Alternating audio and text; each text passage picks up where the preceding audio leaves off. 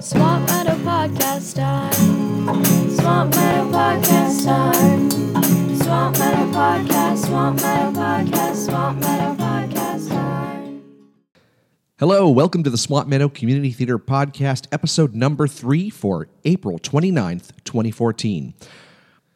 I'm your host, Andy Affleck. Hey, what did you think of our theme music? That comes to us courtesy of Seventh Constellation. That's Maya Grandy, Hannah Gibb, Izzy Giorgiani, and Sean Grandy. I wanted some homegrown music from within our community, and they are just fantastic. Hopefully you got to see them at Finnegan's Farewell or at Foster Follies. They may be planning to do something that doesn't involve an F soon. Finnegan's Farewell, Foster Follies. Anyway, Three Musketeers opens this Friday, and I'll say more about that in the news segment later on. Up first, an interview with Tim Hillman. Tim is a recent addition to our community, joining us for The Crucible and then for The Man Who Came to Dinner.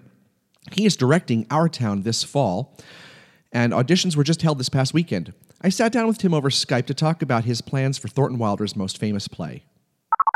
I remember reading uh, somewhere that this is your third go-around with Our Town. What is it about this play that you keep coming back to it? Um, eternal truth is one, is one way to look at it. Um, is it's a play that I've again again that I've done done again and again, um, each time for a reason. When I moved to California, I went into a school that was throwing forty thousand dollars, fifty thousand dollars at musicals to have them produced, and I thought that's too much. And routinely five thousand dollars a standard play. And I went, well, that's too much to be spending, and the audience functionally needs to understand something about the theater if they don't understand it already, because my audience was really two sides, where I had the film industry and a bit of the theater industry on the other side. The theater people I knew would get it. The film people I had to show minimalism to. So with that show, I was there in the Disney Pavilion, and I had this huge space with gigantic doors at the back to go to where the scenery was, or to where, to where scenery was stored. And Melissa Rivers played the stage manager, and when the audience walked in, completely bare theater, as she walked in, as the lights went down, she came in, the two big doors at the back opened, and then as she came forward, each piece of necessary scenery, basically being the legs and the backdrop, came flying in behind her until she got downstage, and then there was a lit stage behind her. So it was saying, we can go from a completely non-theatrical space, or one that seems that way, to suddenly being very theatrical. And from that point forward, it was also a training with the actors to get them both into the concept of modern realistic acting, but also to get them comfortable with the idea of the meta-theatrical tricks that Wilder played in this show that had been seen before, but not quite the way that Wilder used them. Um, meta-theatrical meaning it's not naturalistic theater. It's it's sort of, it's a cross between presentational and representational. Uh, so a meta-theatrical trick would be uh, Iago talking to the audience in Othello, where he goes down and, try, and talks to them. It's like, that's meta-theatrical, because it's not in the realm of the naturalistic drama that we're doing. And in order to allow the play to be didactic, to be a teaching play, Wilder very specifically bought those meta-theatrical tricks into it so that he could talk directly to the audience in a way that the actors couldn't. And in particular, by using the character of the stage manager, he was able to literally have himself, the playwright, represented on stage. So as I've gone to it, and this has been, you know, what, what leads you on. We close that one, it does great. I'm in Tennessee, I've been there for eight or nine years, and have learned the difference between a Yankee and a damn Yankee, which is that a Yankee comes to visit, a damn Yankee stays. And about the time that I got the damn Yankee label, I decided, well, we're going to throw some New England theater to you. And that was when I dropped an Our Town on them, which was done incredibly differently. Rather than in a proscenium, rather than a proscenium staging, did it all environmental. So I built a small sixteen by twenty set and was full arena around it. And that made for a different show that still worked. When you say full arena around it, do you mean three sixty or? or... Yeah, it was three sixty. I took the I took the stage, took a made a sixteen by twenty stage, and then a full audience around it. That there's going to be a lot of that in the Foster show, in the Swamp Meadow show. That's going to come to bear, perhaps in some interesting way. I don't I don't even know the ways that it's going to finally realize itself. There may be audience members on stage, um, a row of four and a row of five, separate from a platform, but definitely to support the concept that this is something that we're all seeing, we're all going through this, and we're all picking up the meaning from it at the same time. And what has stunned me approaching the play this time was going back, I said, if I'm going to look at this thing a third time, I'm really going to do some heavy research on it that you don't normally have to do with Our Town, because on the surface it's so freaking simple. The key that I found was that Wilder didn't see this play as a drama or as a comedy. He sees it as a tragedy. Why tragedy? Because of what happens in the, the third act. Because when Emily dies, and it's not the tragedy of Emily dying, it's the tragedy that comes when Emily realizes that, in a sense, everybody on the stage is a tragic character because they do not see life around them passing. They do not see how important little, little daily things are. And Emily can't stand to be with them because of those things that she's suddenly seeing with great acuity that the whole rest of the world doesn't pay any attention to.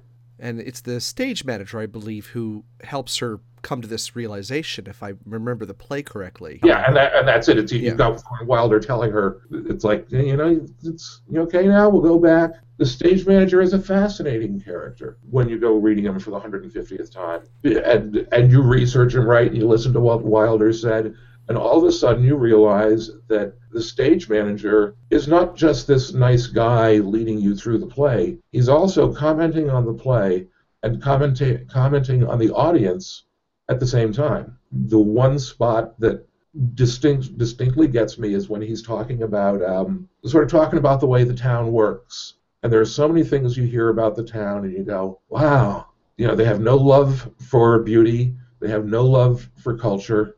They talk about everybody behind each other's backs. All of this stuff goes on.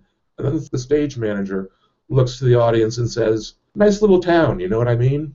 And when you realize that Wilder has made this play rife with that kind of material, then you start looking at it all over again. And you start looking at ways, and this to entertain yourself almost, but you start looking at ways every time out that you can make it new and fresh and challenging to yourself and to take a substantial risk when you're directing the play. And there's going to be a huge risk in this one. I don't know how it will play out. There's not going to be just one Emily. There's going to be Act one Emily, Act two Emily, and Act three Emily. For the different ages?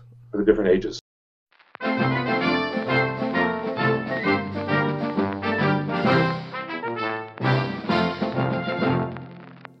The big news, as I said at the top of the show, is that The Three Musketeers is opening Friday at seven p.m. at the Captain Isaac Payne Auditorium in Foster, Rhode Island. This is an original adaptation by our own Heather Christie. See episode two of this podcast for an interview with Heather about adapting the novel. And it's going to be excellent. I'm running sound for this one, and from what I have already seen, director Dennis Creashin and his entire creative team, and of course the cast of the play, have done an outstanding job. You should reserve your tickets now at our online box office at w w w dot swamp meadow dot org or by calling one eight eight eight, four nine three, seven one one zero. Performances are Friday, May second, Saturday, May third, Friday, May ninth, and Saturday, May tenth at seven p.m., and Sunday, May fourth, and Sunday, May eleventh at two p.m. That's three shows this weekend, three shows next weekend. Support the arts, support your community, and support some talented folks who want to share with you what they've put together. In other news, auditions for Our Town have come and gone, but two more auditions are coming up. The summer children's play this year is the much-loved Annie Junior, directed by Bob Hollis. Roles are available for children and youth ages six to sixteen. Audition pieces will be placed online on the Swamp Meadow website after May first. Please make note of special requirements for specific roles. Auditions will be held May thirtieth from five to eight p.m. and May thirty-first from nine a.m. to three p.m. at the Eddy Building, South six South Killingley Road, Foster, Rhode Island. Also, if anyone is interested in being an assistant director, please talk to Bob. Swamp Meadow's holiday production is A Christmas Story. Roles are available for nineteen, plus extras for children, teens, and five adults. Audition scripts, roles available list, along with complete production information will be placed online at the Swamp Meadow website after May first. Auditions will be held on June seventh and eighth, Saturday and Sunday, from twelve thirty to three thirty p.m. at the North Foster Baptist Church on East Killingley Road in Foster. Note, by the way, the directing team invites all children auditioning for Annie to audition for A Christmas Story, whose rehearsals start in September and do not overlap with Annie's.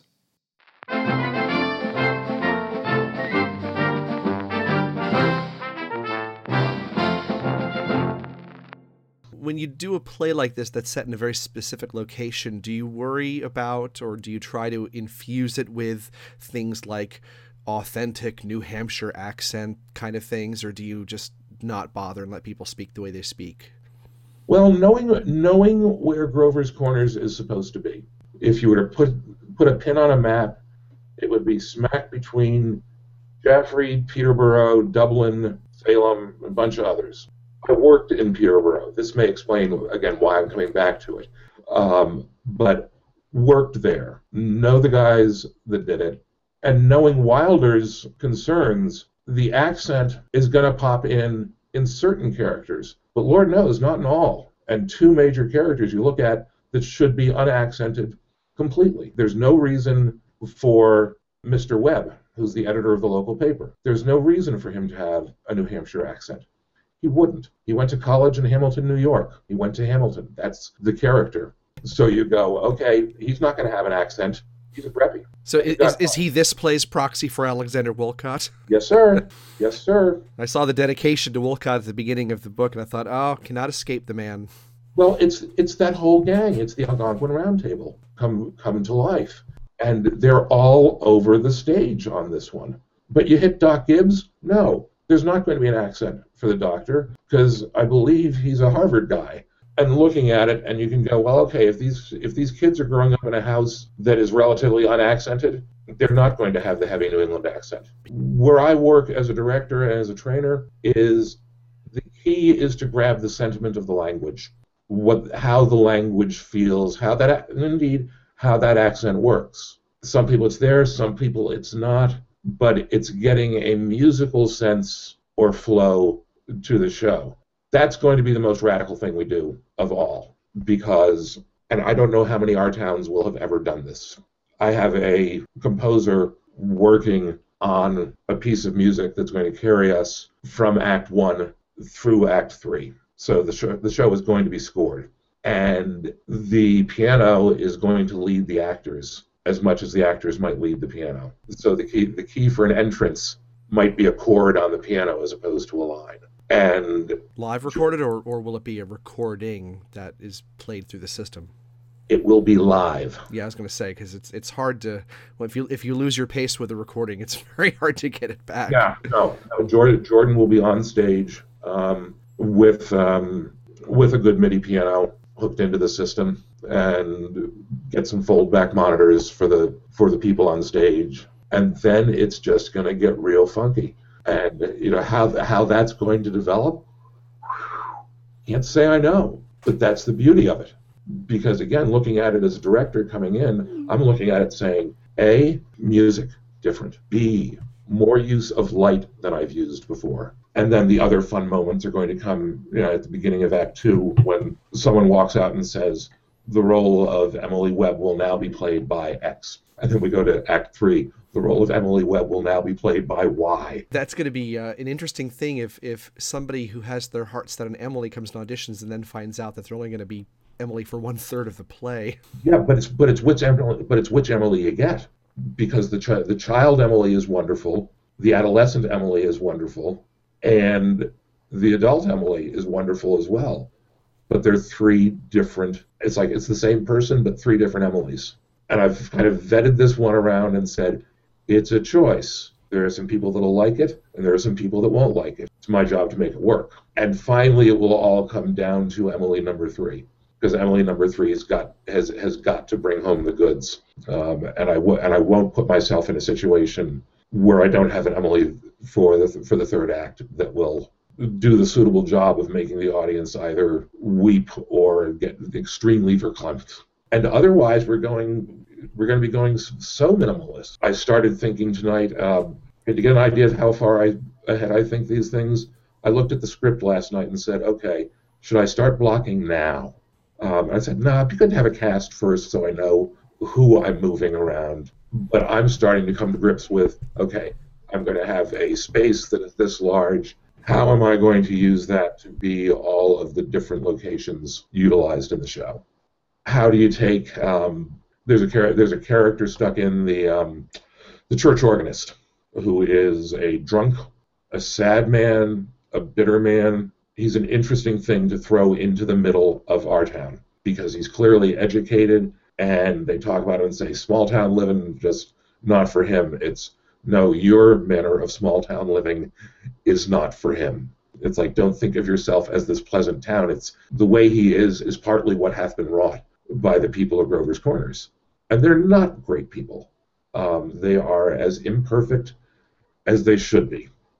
Missus Webb doesn't, does not look at her daughter as a mother might look at her daughter. The children are definitely dealt with in a seen but not heard sense.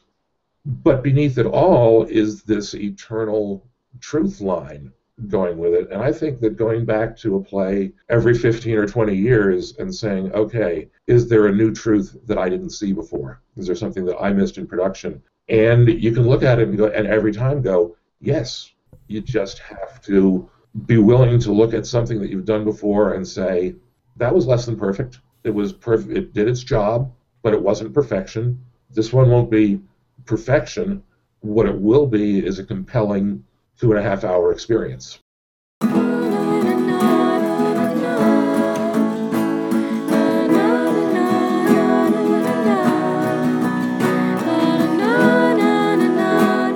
Thanks for listening. If you have any comments or questions, please email them to me at andy at andy affleck dot com.